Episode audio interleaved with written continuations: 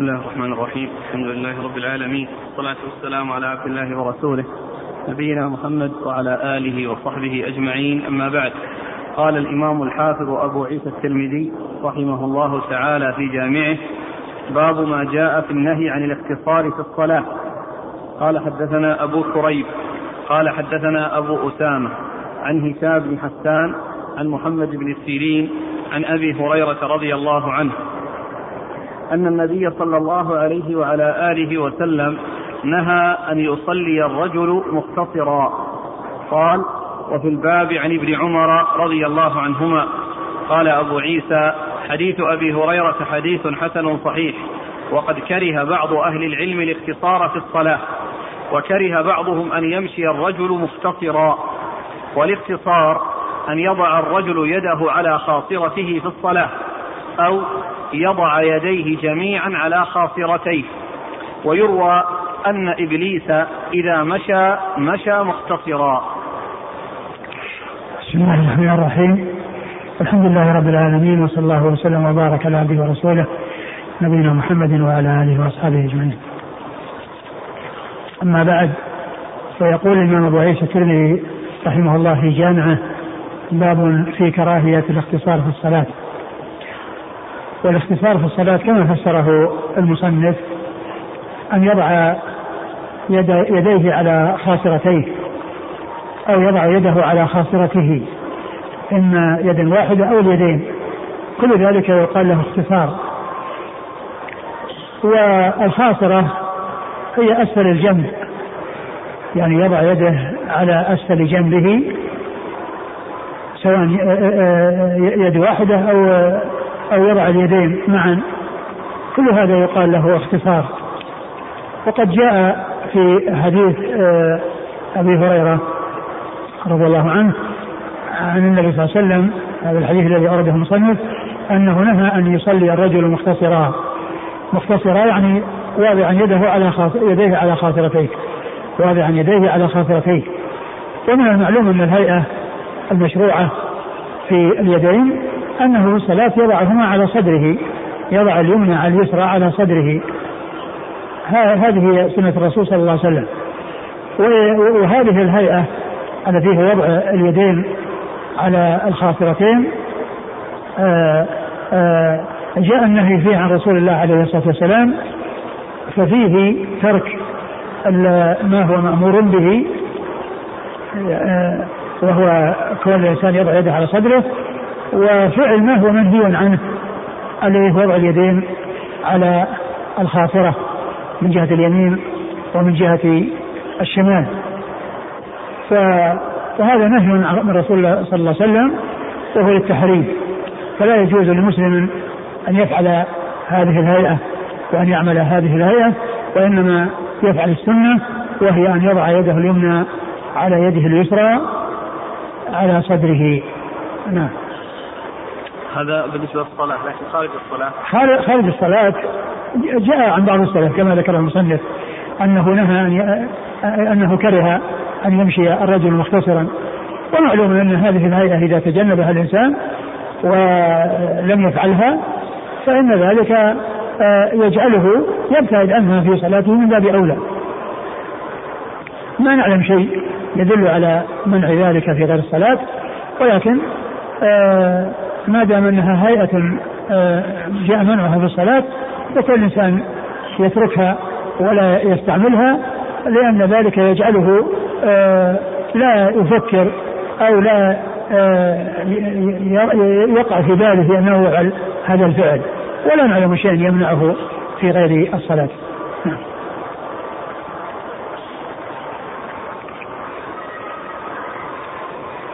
قال حدثنا أبو كريب أبو كريب هو محمد بن كريب محمد بن العلاء بن كريب وهو ثقة أخرج حديثه أصحاب الكتب الستة.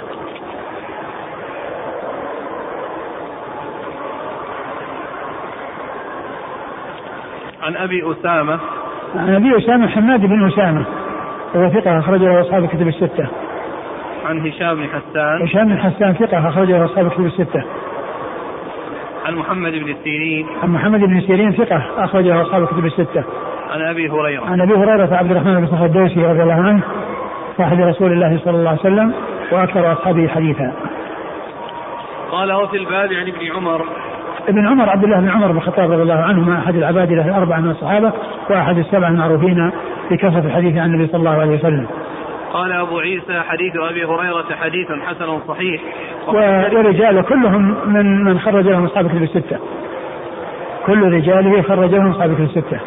آه، محمد بن علي أبو كريب وحماد بن أسامة و و هشام بن حسان. وهشام بن حسان ومحمد بن سيرين وأبو هريرة. هؤلاء كلهم حديثهم أخرجه أصحاب كتب الستة.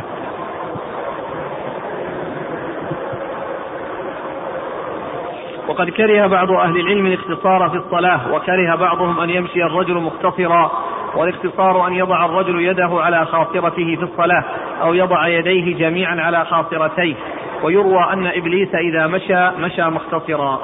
هذا ما أدري يعني شيء يعني يدل على ثبوت هذا. ولا شك أنه ثبت يكون فيه النهي لأن التشبه بالشيطان. ويكون أيضا لو ثبت يعني يدل على عدم الاختصار في الصلاة وغير الصلاة. يقول الأخ ورد عن عائشة رضي الله عنها كما في البخاري أن ذلك من فعل اليهود. ألا يدل ذلك على العموم في الصلاة وفي خارجها؟ أه ما أدري عن قضية الحديث واضح في الصلاة ولكن كون الإنسان يعني يترك ذلك ويعود نفسه لا يفعل. وإذا كان هذا من فعلهم فالتشبه بهم مطلوب الابتعاد عنه وتركه. يقول المبارك فوري فائدة اختلف في حكمة النهي عن ذلك فقيل لأن إبليس أهبط متخصرا أخرجه ابن أبي شيبة من طريق حميد بن هلال موقوفا وقيل لأن اليهود تكثر من فعله فنهي عنه كراهية للتشبه بهم. أخرجه البخاري في ذكر بني إسرائيل عن عائشة. زاد ابن أبي شيبة فيه في الصلاة وفي رواية لا تشبهوا باليهود. لا تشبهوا باليهود؟ إذا كان يعني هذا مع الاختصار مع ذكر الاختصار وهو صحيح فيكون يعني مطلق. نعم. وقيل لأنه راحة أهل الجنة. أخرجه ابن أبي شيبة أيضا عن مجاهد قال وضع اليد على الحق استراحة أهل النار. وقيل لأنه صفة إيش إيش إيش؟ وقيل؟ استراحة أهل لا أول أول. لأنه راحة أهل النار. راحة أهل النار؟ إيه نعم. أخرج ابن أبي شيبة أيضا عن مجاهد قال وضع اليد على الحق استراحة أهل النار. وقيل لأنه أهل النار كما هو معلوم ليس لهم استراحة.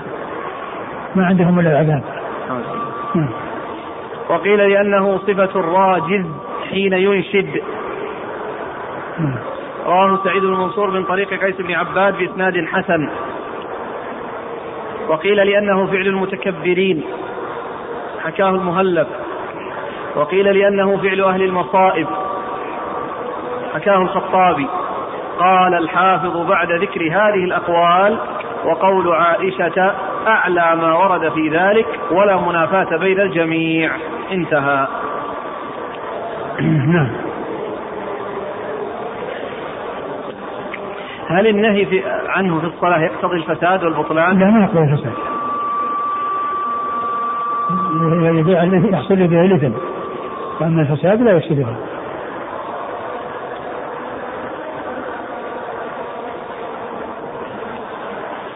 قال رحمه الله تعالى باب ما جاء في كراهية كف الشعر في الصلاة قال حدثنا يحيى بن موسى قال حدثنا عبد الرزاق قال أخبرنا ابن جريج عن عمران بن موسى عن سعيد بن أبي سعيد المقبوري عن أبيه عن أبي رافع رضي الله عنه أنه مر بالحسن بن علي رضي الله عنهما وهو يصلي وقد عقص ظفرته في قفاه فحلها فالتفت إليه.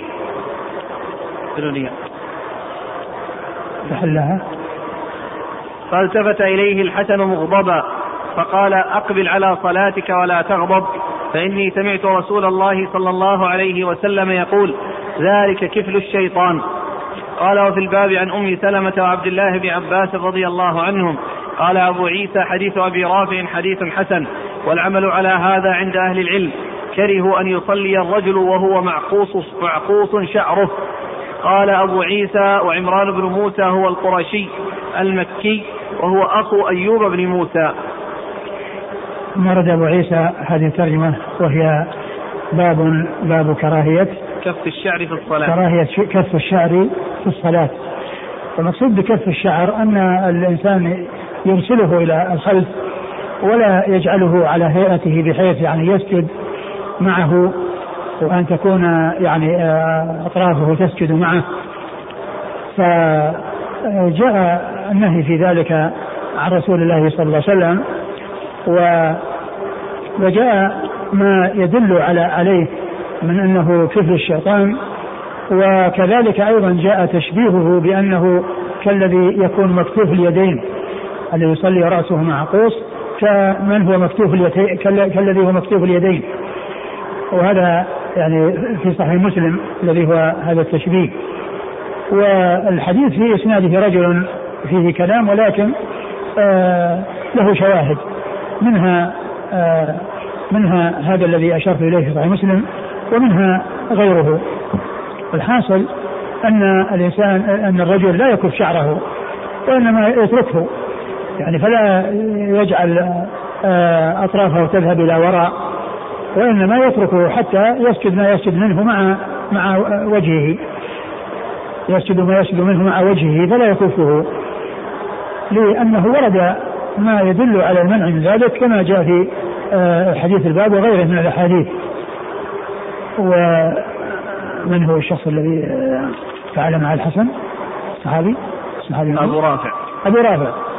راوي الحديث عن رسول الله صلى الله عليه وسلم. الحسن كان يصلي ورأسه قد معقوس إلى قفاه فجاء وحله فالتفت إليه الحسن مغضبا. يعني هذا الذي عمل هذا العمل في رأسه التفت إليه وهو مغضب من هذا الفعل.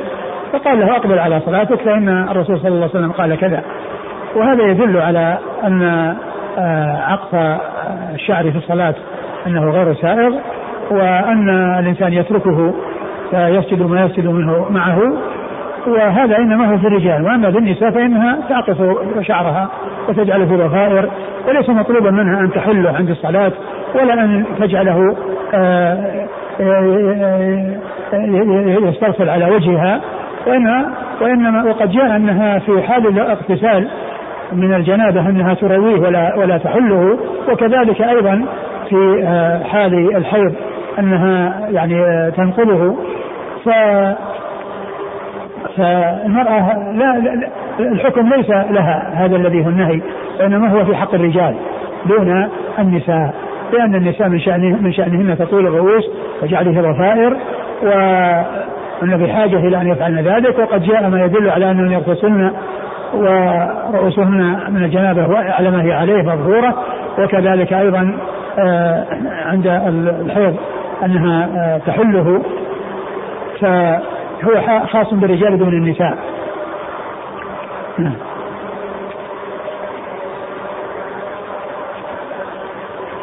عن أبي رافع رضي الله عنه أنه مر بالحسن بن علي وهو يصلي.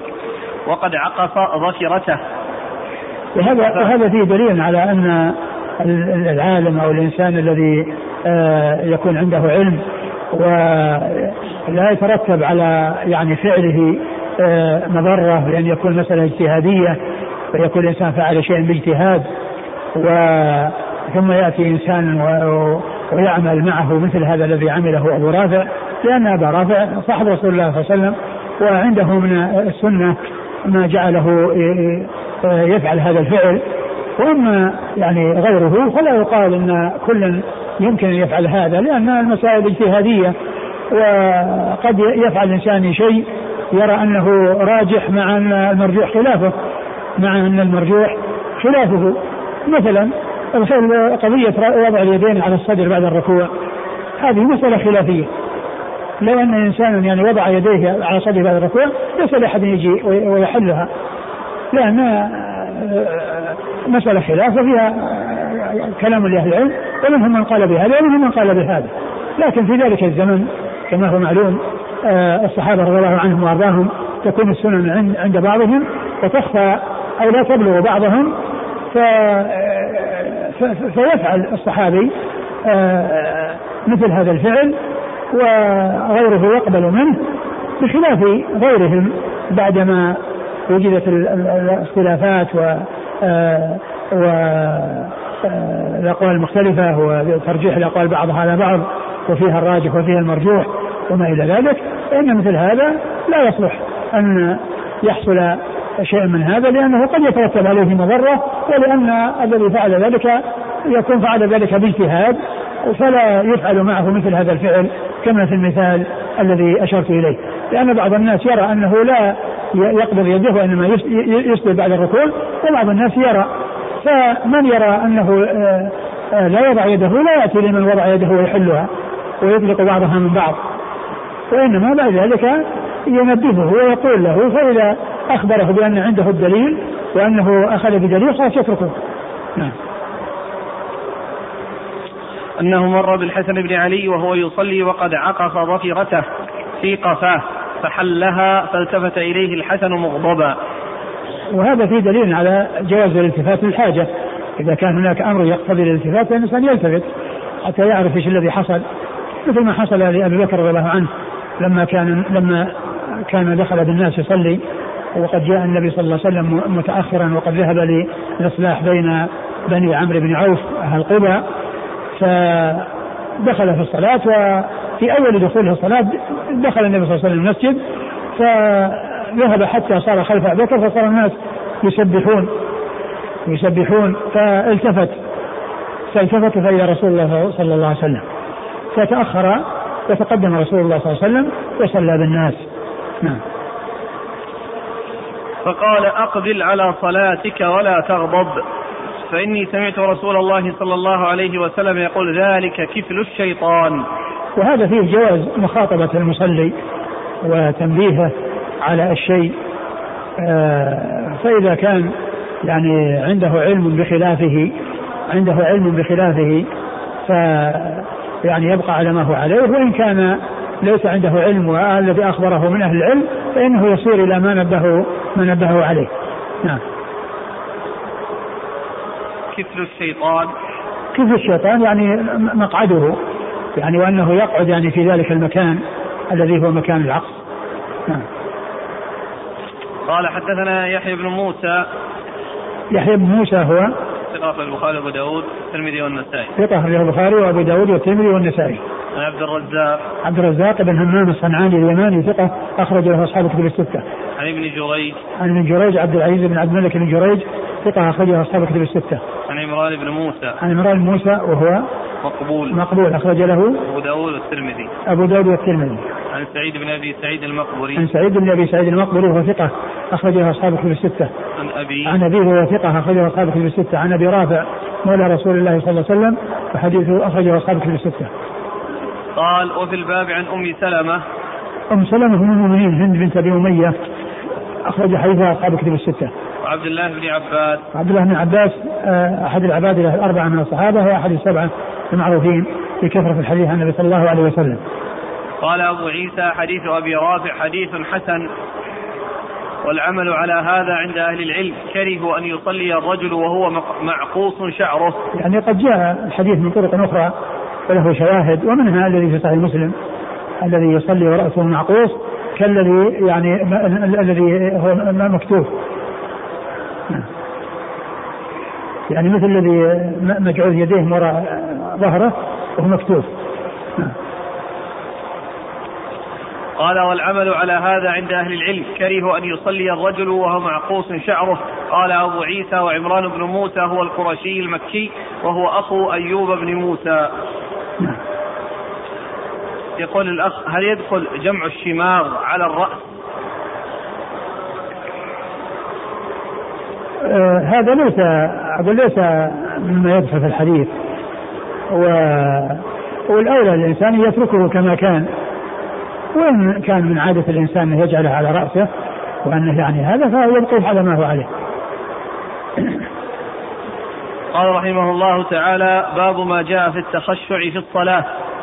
قال حدثنا سويد بن نصر قال حدثنا عبد الله بن المبارك قال أخبرنا الليث بن سعد قال أخبرنا عبد ربه بن سعيد عن عمران بن أنس. بن أبي أنس. عن عمران بن أبي أنس عن عبد الله بن نافع بن العمياء عن ربيعة بن الحارث رضي الله عنه عن الفضل بن عباس رضي الله عنهما أنه قال قال رسول الله صلى الله عليه وآله وسلم الصلاة مثنى مثنى تشهد. تشهد. تشهدوا تشهد في كل ركعتين. لا تشهدوا تشهدوا في تتشهد. آه تشهدوا تشهدوا في كل ركعتين وتخشعوا وتخشعوا وتخشعوا وتخشعوا وتضرعوا وتمسكنوا وتذرعوا وتقنع يديك. يقول ترفعهما إلى ربك مستقبلا ببطونهما وجهك وتقول يا رب يا رب ومن لم يفعل ذلك فهو كذا وكذا. قال أبو عيسى وقال غير ابن المبارك في هذا الحديث من لم يفعل ذلك فهي خداج. قال أبو عيسى سمعت محمد بن إسماعيل يقول روى شعبة هذا الحديث عن عبد ربه بن سعيد فأخطأ في مواضع. فقال عن أنس بن أبي أنس وهو عمران بن أبي أنس. وقال عن عبد الله بن الحارث وإنما هو عبد الله بن نافع بن العمياء عن ربيعة بن الحارث. وقال شعبة عن عبد الله بن الحارث عن المطلب عن النبي صلى الله عليه وسلم وإنما هو عن ربيعة بن الحارث بن عبد المطلب عن الفضل بن عباس عن النبي صلى الله عليه وسلم. قال محمد وحديث الليث بن سعد هو حديث صحيح يعني أصح من حديث شعبة. ثم ورد أبو عيسى باب التخشع في الصلاة. التخشع يعني كل إنسان يقبل على صلاته ويخشع فيها ويكون خاشعا في صلاته مقبلا عليها مشتغلا بها غير آه، مشتغل أو مفكر بسواها. وهذا هو الخشوع في الصلاة. ليس الخشوع هو أن يبكي. نعم هذا من الخشوع. ولكن لا يقال إنه كل الخشوع بل الإنسان إذا أقبل على صلاته وتأملها وتدبر في صلاته وتأمل فيما يقول وفيما يقرأ فإن هذا هو الخشوع في الصلاة لأنه الإقبال عليها وعدم الانشغال عنها بشيء آخر. فأورد أبو عيسى حديث الفضل بن عباس رضي الله عنه الذي آه، قال فيه النبي صلى الله عليه وسلم آه، الصلاة مثنى مثنى يعني من ثنتين ثنتين يعني من ركعتين ركعتين يصلي الإنسان مثل ما قال صلاة الليل مثنى مثنى. يعني عندما يتطوع الإنسان يعني يصلي ثنتين ثنتين.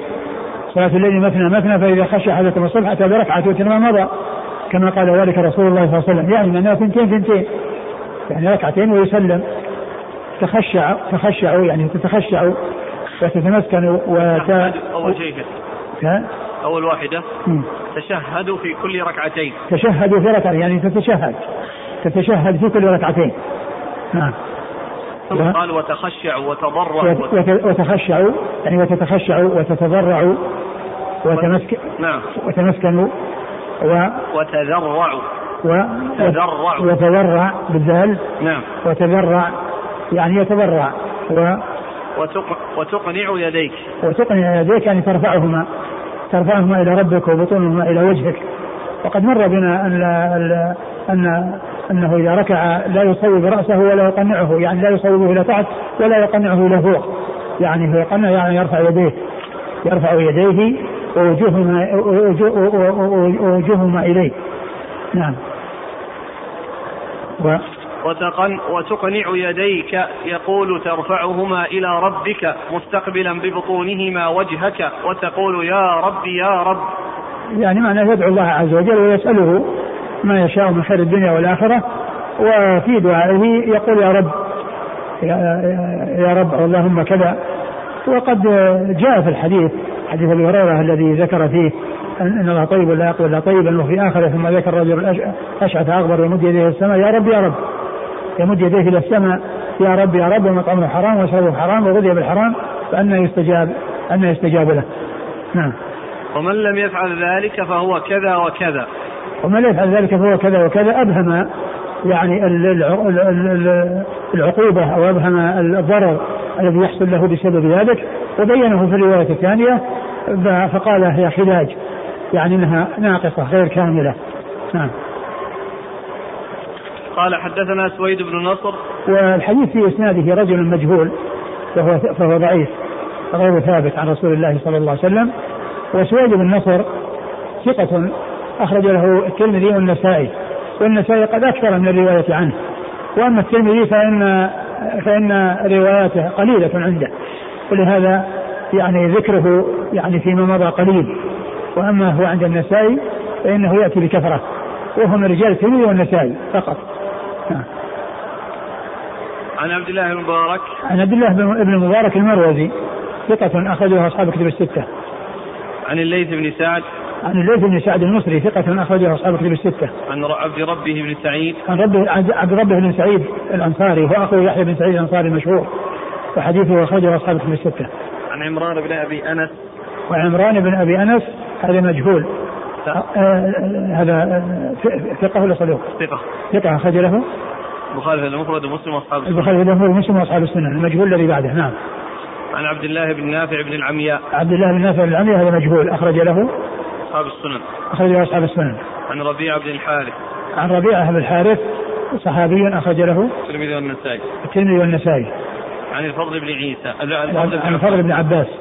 آه الفضل بن عباس آه ابن عبد المطلب بن عم النبي صلى الله عليه وسلم وهو أكبر أولاد العباس وبه يكنى وكذلك آه أمه آه، لبابة بنت الحارث يكنى به وقال لها أم الفضل وأبو العباس يقال له أبو الفضل وهو أكبر أولاد أكبر أولاد العباس وربيعة بن الحارث هو ابن عمه لأن ربيعة بن الحارث بن عبد المطلب وهو يروي آه، رواية صحابي عن صحابي ولكن فيه ابن أبي العمية هذا وهو مجهول فالحديث ضعيف بسببه. نعم. هذا الموطن الثاني فات الشيخ أحمد شاكر. أي نعم بالنسبة للسقوط أو الخطا وهو من جنس الذي مضى. هذاك زياده وهذا نقص. نعم أبي نحطه هناك. نعم هذه زياده وهذا نقص. نعم. قال أبو عيسى وقال غير ابن المبارك في هذا الحديث من لم يفعل ذلك فهي خداج. قال أبو عيسى سمعت محمد بن إسماعيل. محمد بن إسماعيل البخاري آه إمام آه آه الإمام في الحديث وأمير المؤمنين في الحديث وصاحب الصحيح وقد جاء عند الترمذي وعند النسائي نعم وعند النسائي نعم وجود في أسانيدهم نعم سمعت محمد بن إسماعيل يقول روى شعبة هذا الحديث عن عبد ربه بن سعيد فأخطأ في مواضع. نعم. شعبة هو مر ذكره. فقال عن أنس بن أبي أنس وهو عمران بن أبي أنس نعم. وقال عن عبد الله بن الحارث وإنما هو عبد الله بن نافع بن العمياء عن ربيعة بن الحارث وقال شعبة عن عبد الله بن الحارث عن المطلب عن النبي صلى الله عليه وسلم وإنما هو ربيعة بن الحارث ابن عبد المطلب عن الفضل بن عباس عن النبي صلى الله عليه وسلم. قال محمد وحديث الليث بن سعيد والحديث الليث بن سعد هو حديث صحيح يعني أصح من حديث شعبة يعني هذه الأصحية بالنسبة لغيره مما هو دونه وما هو من حيث الإسناد فإنه ضعيف لأن فيه رجل مجهول.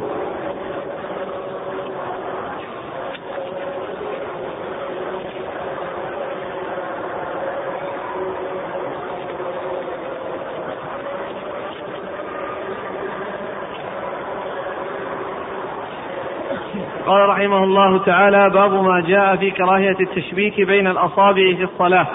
قال حدثنا قتيبة قال حدثنا الليث عن ابن عجلان عن سعيد المقبوري عن رجل عن كعب بن عجرة رضي الله عنه أن رسول الله صلى الله عليه وآله وسلم قال إذا توضأ أحدكم فأحسن وضوءه ثم خرج عامدا إلى المسجد فلا يشبكن بين أصابعه فإنه في صلاة. قال أبو عيسى حديث كعب بن عجرة رواه غير واحد عن ابن عجلان مثل حديث الليث. وروى شريك عن محمد بن عجلان عن أبيه عن أبي هريرة رضي الله عنه عن النبي وروى وروى شريك. وروى شريك عن محمد بن عجلان عن أبيه عن أبي هريرة رضي الله عنه عن النبي صلى الله عليه وسلم نحو هذا الحديث وحديث شريك غير محفوظ. ثم ورد أبو عيسى باب كراهية التشبيك في بين الأصابع في الصلاة. باب كراهة التشبيك بين الأصابع في الصلاة. آه الإنسان لا يشبك بين أصابعه لا في صلاته ولا قبل صلاته ولا قبل صلاته لأنه قبل الصلاة هو في صلاة. هو في هو في صلاة. فطلب منه أن لا يفعل هذا الفعل الذي لا يجوز فعله في الصلاة ما دام ينتظر الصلاة. وقد جاء الحديث بذلك عن رسول الله صلى الله عليه وسلم إذا توضأ فأحسن الوضوء ثم خرج إلى المسجد فلا يشبكن بين أصابعه فإنه في صلاة. فهذا يدل على أنه لا يشبك لا في صلاته ولا قبل صلاته. لا قبل صلاته ولا بعد صلاته. وأما بعد الصلاة فقد جاء في حديث ذي اليدين أن الرسول صلى الله عليه وسلم لما صلى بالناس آه، إحدى صلاتي العشي الظهر والعصر وصلى ركعتين وسلم وكان الزمن زمن تشريع. وكانوا يظنون أن أن الحكم تغير وأن الظهر العصر بدل ما كانت أربع صارت اثنتين وهم يعلمون أن أن أن, أن الصلاة فيها نقص. ولكن كانوا يظنون أن هناك تشريع. وأنه حصل آه، آه، جعل الظهر أو العصر اثنتين بدل ما كانت أربعة فسلم الرسول صلى الله عليه وسلم وقام إلى خشبة معروفة المسجد وشبك بين أصابعه وهذا بعد الصلاة. وهذا بعد الصلاة. دل على جواز ذلك بعد الصلاة. لفعله صلى الله عليه وسلم. وأما قبل الصلاة فقد جاء هذا الحديث وغيره من الأحاديث التي تدل التي بمعناه والتي تدل على ذلك بأنه ينتظر الصلاة ومنتظر الصلاة في صلاة. فيكون في صلاته لا يشبك وكذلك وهو ينتظر الصلاة لا يشبك لأنه في صلاة آه، كما أخبر بذلك الرسول صلى الله عليه وسلم. ولا يعني أنه يكون في صلاة أنه يمتنع من كل ما يمتنع منه مصلي وإنما آه، يمتنع من هذا. ومن غير ذلك مما يعني لا ينبغي وأما كون يتكلم أو يشرب أو يعني يفعل فإن كل ذلك سائغ له مثل ما حصل في الطواف. الإنسان آه، وهو وهو يطوف هو في صلاة أي كأنه في صلاة وله أن يأكل وله أن يتكلم. وله أن يأكل وله أن يتكلم وله أن يشرب. نعم. عن كعب بن عجرة أن رسول الله صلى الله عليه وسلم قال إذا توضأ أحدكم فأحسن وضوءه ثم خرج عامدا إلى المسجد فلا يشبكن بين أصابعه فإنه في صلاة. لأن في طريقة. في طريقة هو في المسجد حتى يصلي كل ذلك هو في صلاة. في طريقه وفي المسجد.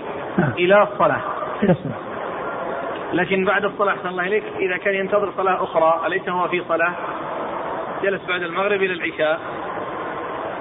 إلا في صلاة. أقول مثل هذا لا يفعل لكن آه إذا كان لا ينتظر صلاة إذا كان لا ينتظر صلاة ولا يبقى في المسجد ينتظر صلاة فإن الحكم مثل ما فإن الأمر مثل ما جاء في حديث اليدين في قصة اليدين الرسول شبك بين أصابعه بعد الصلاة. أحسن الله إليك. قوله بين أصابعه. لها مفهوم؟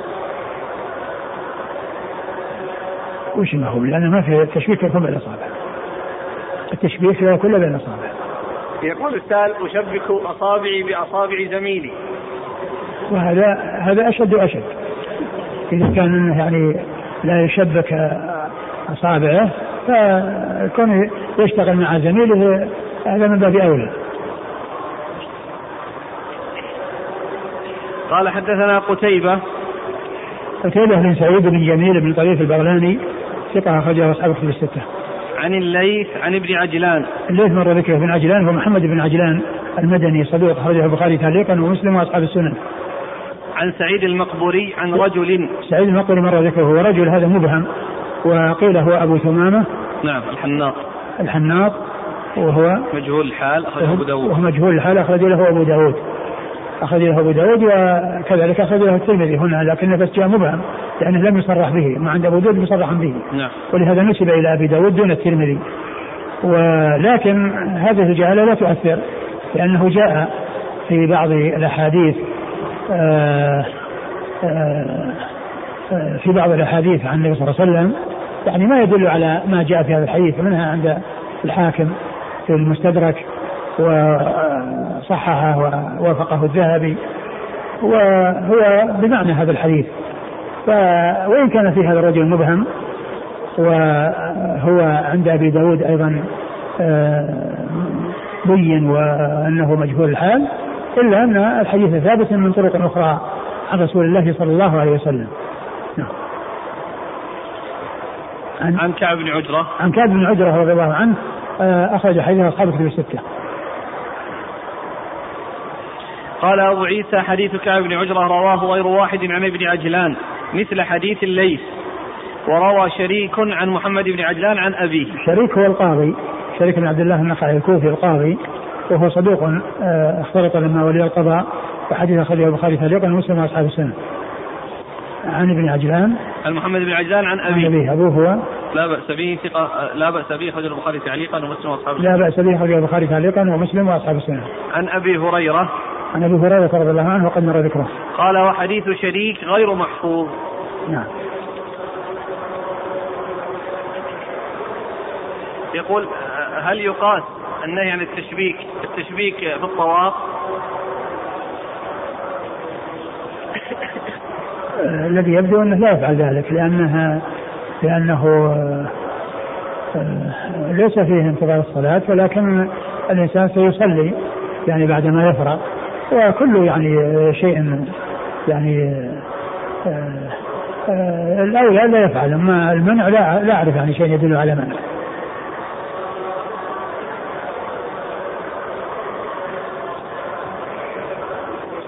لكن ما دام أنه جاء انه ذكر انه صلاة وأن فيه صلاة وهو يشبه وهو يشبه ما جاء في هذا الحديث. هذا آه، قيل له هذا لأنه في صلاة وذاك أيضا في صلاة يبدو أن الحكم واحد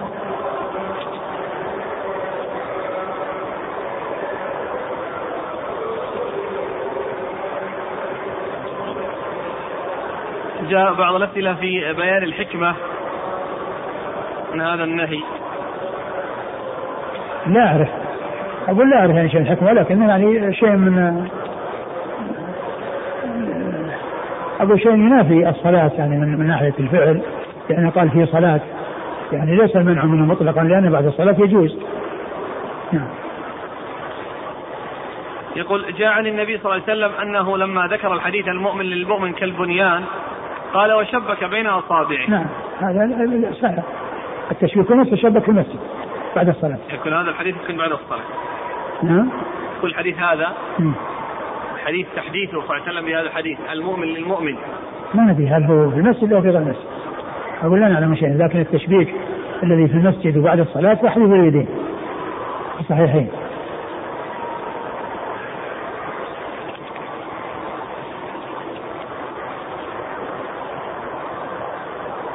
يقول هل يدخل في النهي من عن ذلك الطقطقة طقطقة الأصابع؟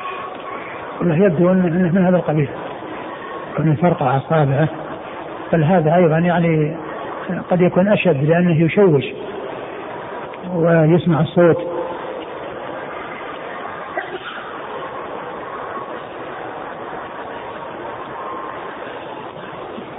النهي يسأل عنه. يقول النهي للتحريم أم للكراهة وهل يعتبر فعل النبي صلى الله عليه وسلم صارف الذي يبدو أنه للكراهة وليس للتحريم.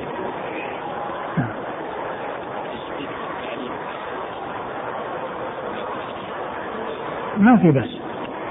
تشبيك للتعليم لا بأس إذا النهي صرفناه بالفعل. نعم. النهي. فعله صلى الله عليه وسلم. فعله بعد الصلاة. يقول الأخ ورد حديث عن الرسول صلى الله عليه وسلم قال فلا يشبكن بين يديه أثناء الوضوء. أخرجه الطبراني. هل هو صحيح وأنا نعم. منه؟ ما أدري لكن الإنسان يعني يخلل أصابعه كما جاء الحديث بهذا بحيث آه، يصل الماء إلى ما بين الأصابع. قال رحمه الله تعالى باب ما جاء في طول القيام في الصلاة. قال حدثنا ابن أبي عمر قال حدثنا سفيان بن عيينة عن أبي الزبير عن جابر رضي الله عنه أنه قال قيل للنبي صلى الله عليه وعلى آله وسلم أي الصلاة أفضل؟ قال طول القنوت. نعم. قال وفي الباب عن عبد الله بن حبشي وأنس بن مالك عن النبي صلى الله عليه وآله وسلم. قال أبو عيسى حديث جابر بن عبد الله حديث حسن صحيح وقد روي من غير وجه عن جابر بن عبد الله. ثم ورد أبو عيسى رحمه الله تعالى باب طول القنوت. طول القيام في الصلاة. باب طول القيام في الصلاة. يعني أن هذا من الأمور المطلوبة وهذا إنما يكون إذا كان الإنسان يصلي وحده ويكون آه، غالبا في صلاة الليل لأن طول القيام يكون فيه قراءة وإكثار من القراءة ومواصلة القراءة قراءة القرآن. ف يكون فيها التطويل من أجل قراءة القرآن وهذا يكون في صلاة الليل. وأما صلاة النهار ف آه، لكونها لا تحصل فيها إطالة القراءة كصلاة الليل فإنه آه، يكثر فيها من السجود ومن آه، تعدد الصلاة أو تكرار الصلاة ثنتين ثنتين. كما جاء في حديث صلاة الليل والنهار مثنى مثنى فيصلي ثنتين ثنتين. ولكنه في صلاة الليل آه، يطول القيام ويكثر للاكثار من قراءة القرآن في ذلك. فالرسول صلى الله عليه وسلم جاء عنه أنه كان يطول القراءة كما جاء في حديث حذيفة الذي فيه أنه قرأ البقرة والنساء وآل عمران. نعم. قيل للنبي صلى الله عليه وسلم أي الصلاة أفضل؟ قال طول القنوت. قيل للرسول أي الصلاة أفضل؟ يعني آه الأفعال التي تكون في الصلاة أيها أفضل؟ فقال طول القنوت. يعني كون الإنسان يطول القيام ولأنه إذا أطال القيام معناه أنه يقرأ القرآن لأن القيام لا يكون إلا بقراءة لا يكون إلا بقراءة. نعم.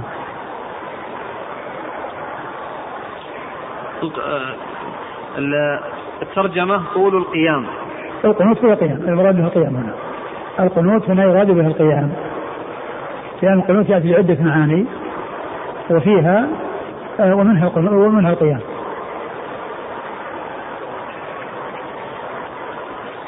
قال حدثنا ابن أبي عمر.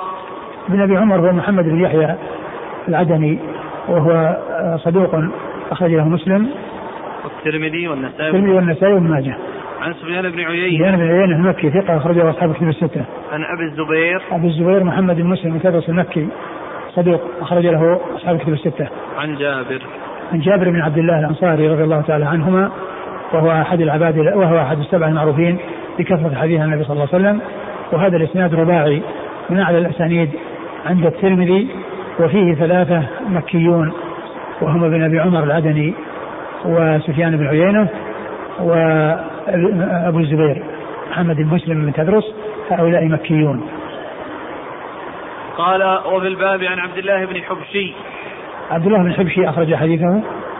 أبو داود والنسائي. أبو داود والنسائي. وأنس بن مالك. وأنس بن مالك أحد خادم الرسول صلى الله عليه وسلم وأحد السبع المعروفين بكثرة حديث النبي صلى الله عليه وسلم. قال أبو عيسى حديث جابر بن عبد الله حديث حسن صحيح وقد روي عن غي من غير وجه عن جابر بن عبد الله.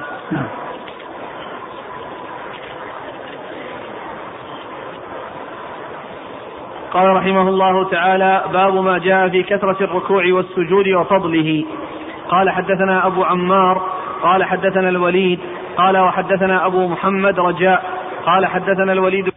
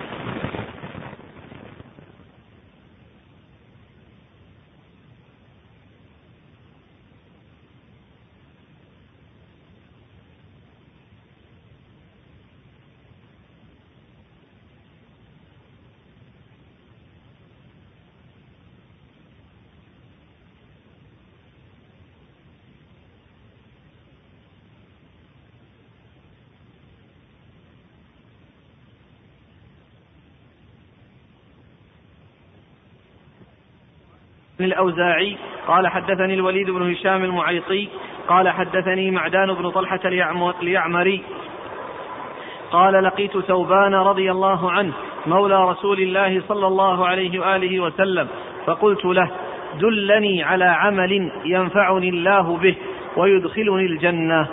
فسكت عني مليا ثم التفت إلي فقال عليك بالسجود. فإني سمعت رسول الله صلى الله عليه وسلم يقول ما من عبد يسجد لله سجدة إلا رفعه الله بها درجة وحط عنه بها خطيئة. قال معدان بن طلحة فلقيت أبا الدرداء رضي الله عنه فسألته عما سألت عنه ثوبان فقال عليك بالسجود فإني سمعت رسول الله صلى الله عليه وسلم يقول ما من عبد يسجد لله سجدة إلا رفعه الله بها درجة وحط عنه بها خطيئة. قال معدان بن طلحة اليعمري ويقال ابن أبي طلحة. قال وفي الباب عن أبي هريرة وأبي أمامة وأبي فاطمة رضي الله عنهم. قال أبو عيسى حديث ثوبان وأبي الدرداء في كثرة الركوع والسجود حديث حسن صحيح. وقد اختلف أهل العلم في هذا الباب فقال بعضهم طول القيام في الصلاة أفضل من كثرة الركوع والسجود. وقال بعضهم كثرة الركوع والسجود أفضل من طول القيام.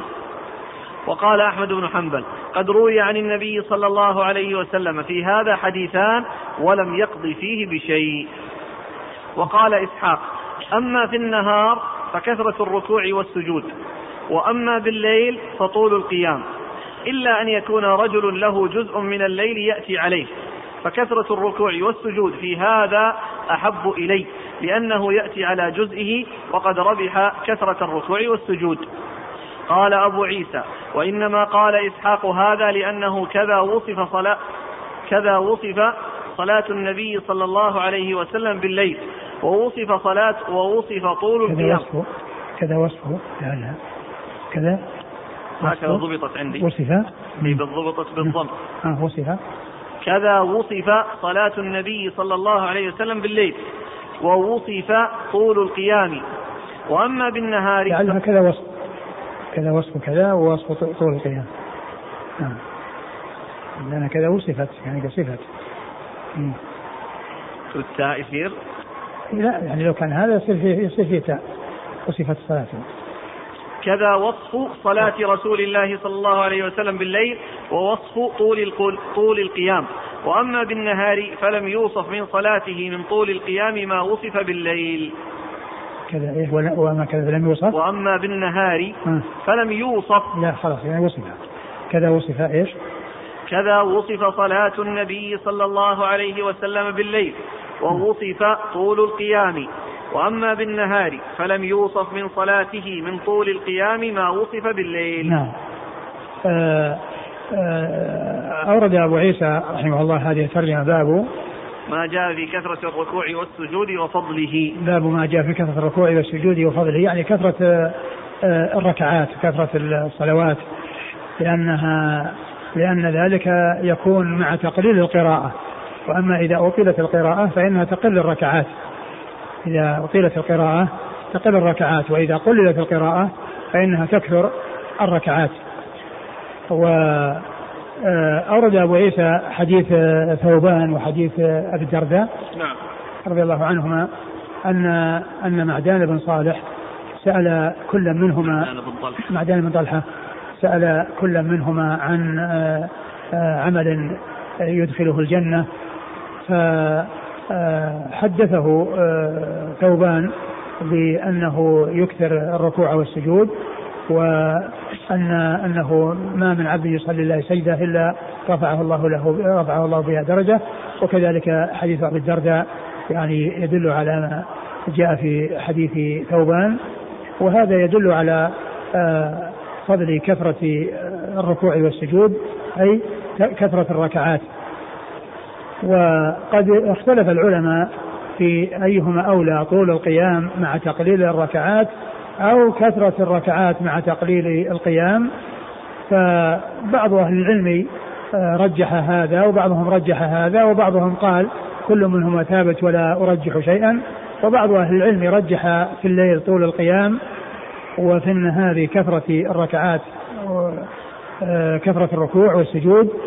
و وقال إن الليل يعني يكون فيه القراءة وإطالة القراءة.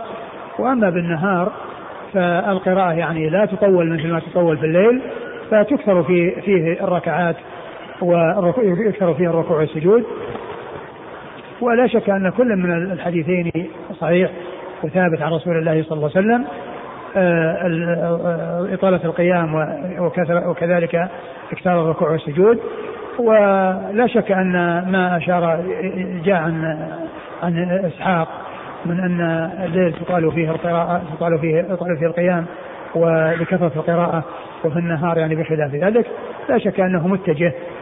وقد قال إلا أنه إذا كان له جزء من الليل يعني محدود ومعين فكونه يعني يكثر من الركعات من أجل أن يكثر من الدعاء في ركوعه وسجوده مع قيامه فإن ذلك آه، مناسب آه، لأنه لو عمل ذلك في آه، قراءته كلها في ركعتين ما حصل منه الدعاء في السجود إلا في سجدتين. فإذا عدد الركعات وأكثر من الركعات وجمع بين القراءة وبين الدعاء في السجود يكون جمع بين الحسنيين. وليس هناك نص والمسألة كلها اجتهادية. نعم.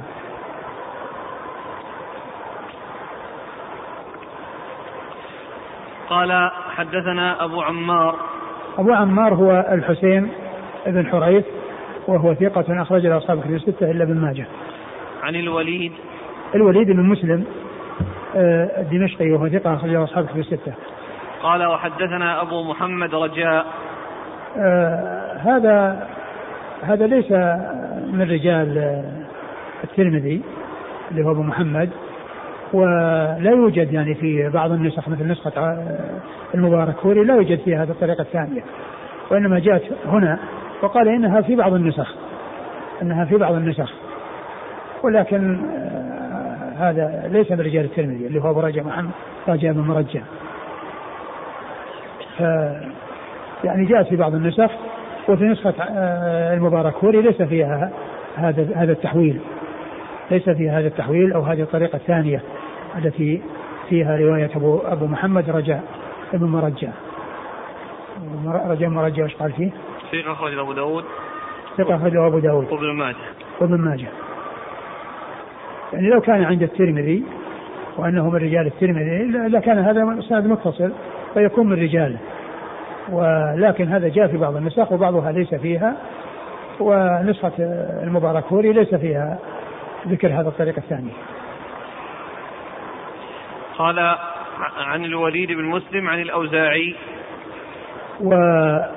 والأوزاعي هو عبد الرحمن بن عمرو الأوزاعي ثقة أخرجه أصحابه في الستة عن الوليد بن هشام المعيطي عن الوليد بن هشام المعيطي وهو ثقة أخرج له مسلم وأصحاب السنة. ثقة أخرج له مسلم وأصحاب السنة. عن معدان بن طلحة يعمري. عن معدان بن طلحة اليعمري وهو ثقة أخرج له مسلم وأصحاب السنة. ثقة أخرج له مسلم وأصحاب السنة.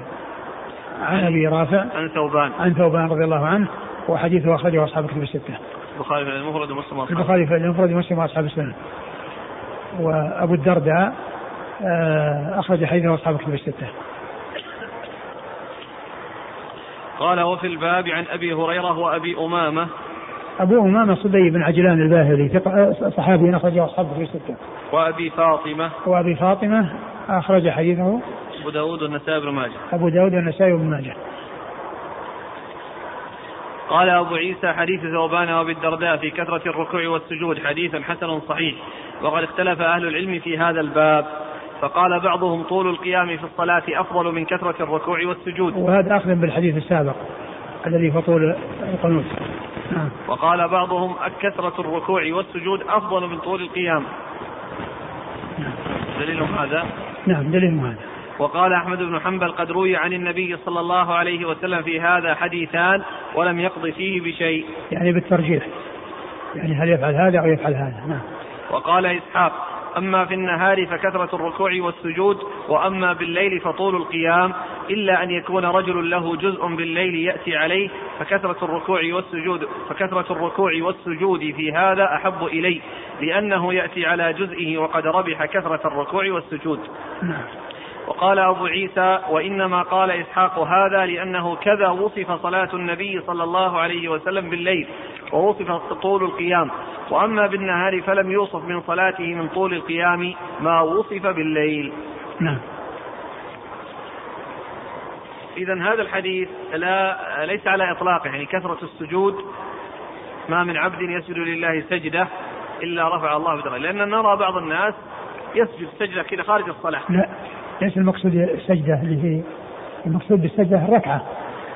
ثم أيضا لا يتنفل بالركعة الواحدة. التنفل بركعتين.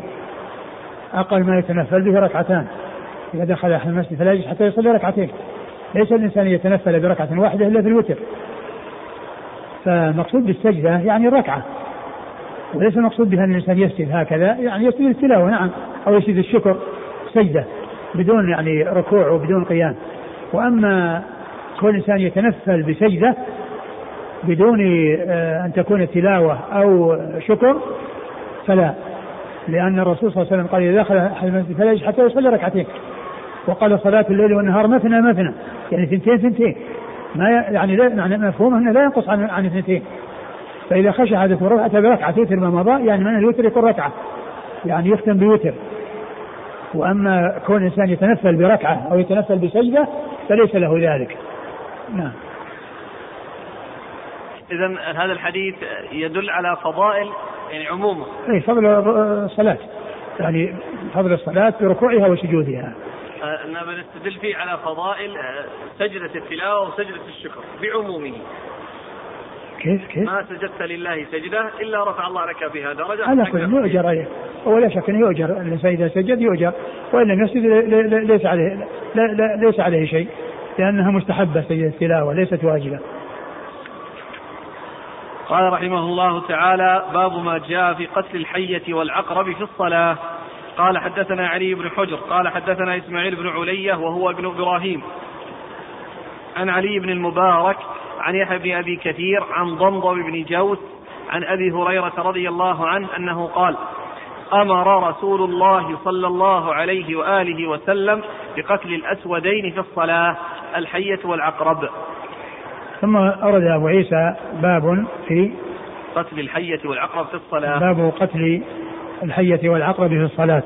يعني أن الإنسان وهو في صلاته يقتل هذين العدوين الحية والعقرب فيقتلهما وهو في صلاته. يعني بحيث يعني لو يعني هذا يعني يضرب هذه ويضرب هذه فإن هذا عمل مطلوب ولا يؤثر على الصلاة. وهذا فيما إذا كانت أمامه وأما إذا كانت يعني وراءها وراحت إلى الوراء والناس يعني يخافون منها فيقطع أحد أحد الصلاة ويتابعها حتى يقتلها. لأنه لو حصل تركها ما ما استراحوا في صلاتهم ولا اطمأنوا في صلاتهم إذا ذهبت وراءهم. فيقطع أحد الصلاة ويقتلها حتى لا يتشوشوا في صلاتهم وأما إذا أمكن قتلها وهو الإنسان في الصلاة بحيث يعني مرت من أمامه فضربها بيده أو برجله فإن ذلك مأمور به. أمر به رسول الله صلى الله عليه وسلم. أمر بقتل الحية والعقرب في الصلاة. و ولو حصل تقدم يعني يسير يعني بحيث يعني يقتلها ويرجع فلا بأس لأن هذا عمل سائغ وقد جاء الأمر به.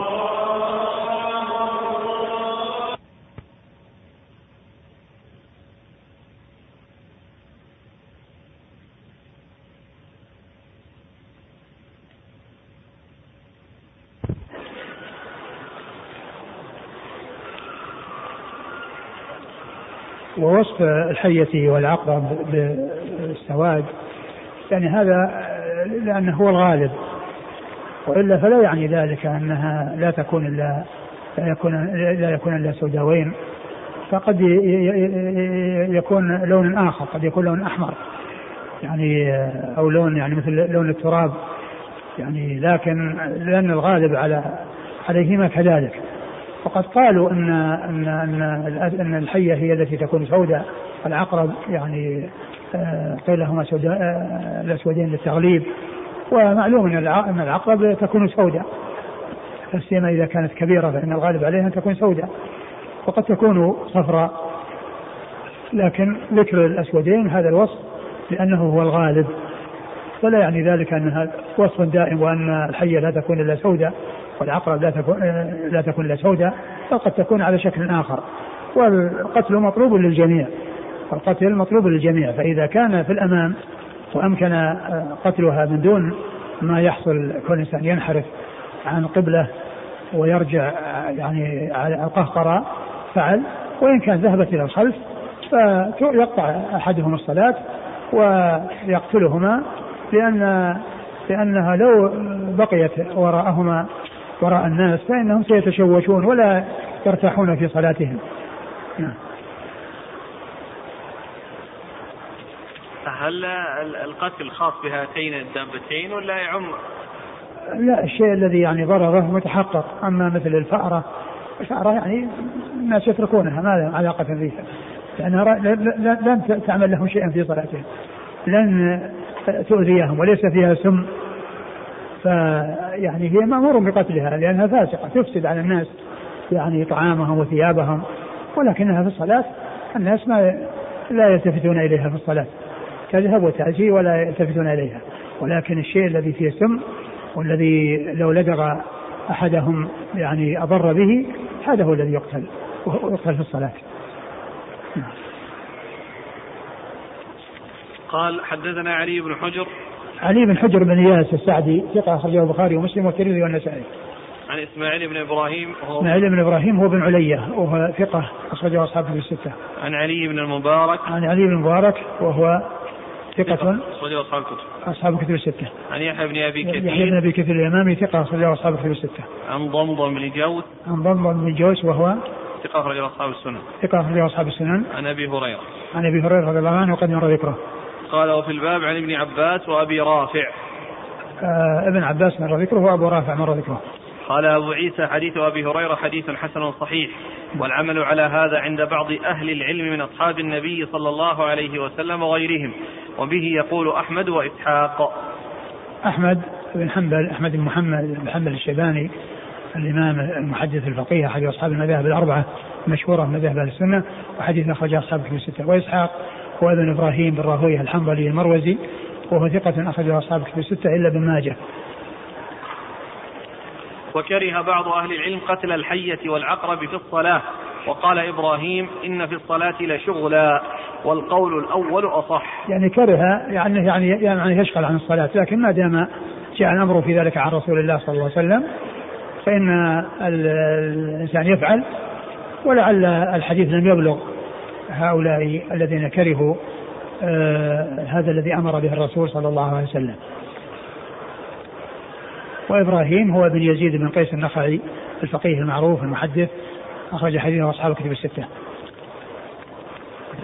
نعم. والله أعلم وصلى الله وسلم وبارك على عبده ورسوله نبينا محمد وعلى آله وأصحابه أجمعين.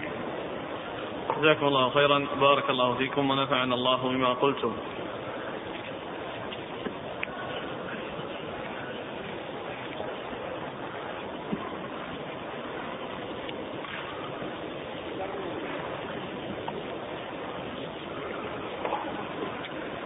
يقول السائل من فاته القيام قيام القيام الليل فهل يطيل الصلاة في النهار؟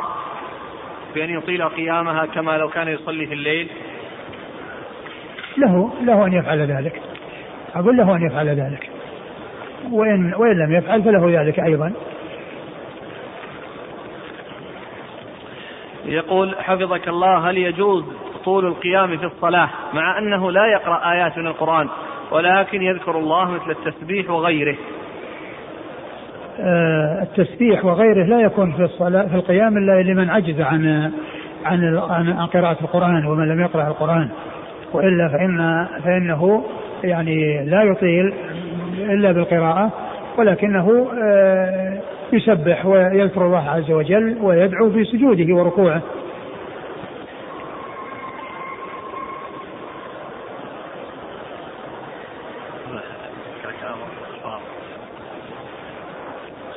جاءت أسئلة عن تربية الشعر وتطويله. هل من السنة لما ورد عن الحسن بن علي أنه كان هو هو لا يقال إنه سنة وإنما يقال هذا من الأمور المعتادة التي يعني يفعلها الناس. فالإنسان أن ان يتركه وله أن وله أن يقصره أو يحلقه.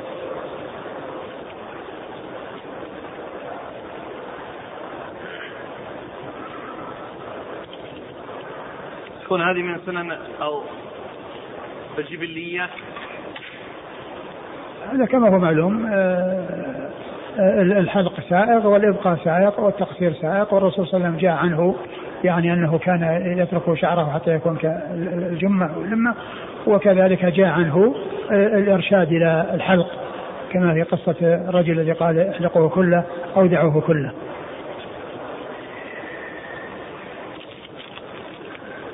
يقول الأخ بالنسبة للفأرة يقول إذا إذا عضت الشخص فإنه يتحتم عليه أخذ يقول هكذا خمس حقن لأنها تنقل المرض وهي الطاعون. فألا تقاس على الحي والعقرب؟ على كل الفأرة هي تشرد من الناس. أقول إذا رأت الناس تشرد منهم لا تأتي إليهم تخاف منهم. أما العقرب هي التي هي التي قد تأتي لأنها آه تفرغ سمها.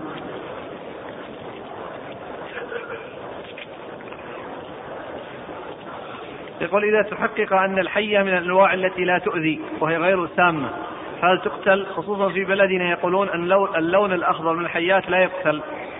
والله إذا كان هذا معروف ومجرد أنه ما فيها سم أبدا لو تركت ما في بس هو المقصود الخوف من الضرر. المقصود من القتل هو الخوف من الضرر. فإذا كان في حيات يعني آآ آه، آآ آه، كما يقول إن كان الأمر صحيحا لا يلزم القتل. لأنه ما دام أنه لا يؤذي ما دام أنه لا يؤذي فإنه لا يقتل. والذي يؤذي هو الذي يقتل. وكذلك لو علم بأن هذه الحية قد نزعت أنيابها وبقيت بدون أنياب هذه أيضا لا تقتل يعني ليس فيها سلم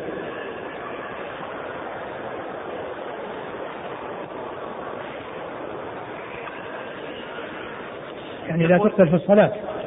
لا تقتل في الصلاة ولكن كونها تبقى على هيئتها هذا تخوف. وتزعج الناس والناس اللي ما يدرون يخافون.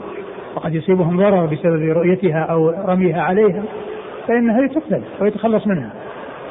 لأن بقائها والناس ما يعرفون عنها أنها آه، قد نزعت آه، أنيابها. آه، ما يعرفون فيصيبهم الفزع. وذلك مضرة. نعم.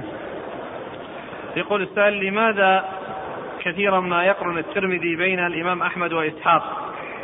ويعنى بنقل أقوالهما دون غيرهما من الأئمة. هو يذكر يعني يذكر الشافعي ويذكر مالك يعني يعني يحصل ولكن التنصيص على أحمد وإسحاق وهما مشهوران في الفقه ومشهوران في الحديث. يقول رد المصلي للسلام هل يكون إذا لم يكن غيره موجودا ليرد السلام؟ إيش؟ رد المصلي للسلام هل يكون هذا إذا لم يكن هناك شخص آخر موجود ليرد السلام؟ إنه فرض كفاية. آه من سلم عليه أو سمع يعني السلام فإنه آه يشير. وأما إذا كان وحده طبعا الأمر واضح أنه ما في أحد يسلم عليه إلا هو. فهو الذي يرد. ولكن من سمع السلام فله أن يرد. يقول هل يجوز أن يؤذن الصغير الذي لم يبلغ؟ يجوز. يجوز أن يؤذن ما دام لأنه لأنه له أن يصلي. عمرو بن سلمة كان يصلي يصلي بأصحابه وهو صغير. أما إذا لم يكن مميزا؟ لا مميز لا غير المميز لا لا يؤذن.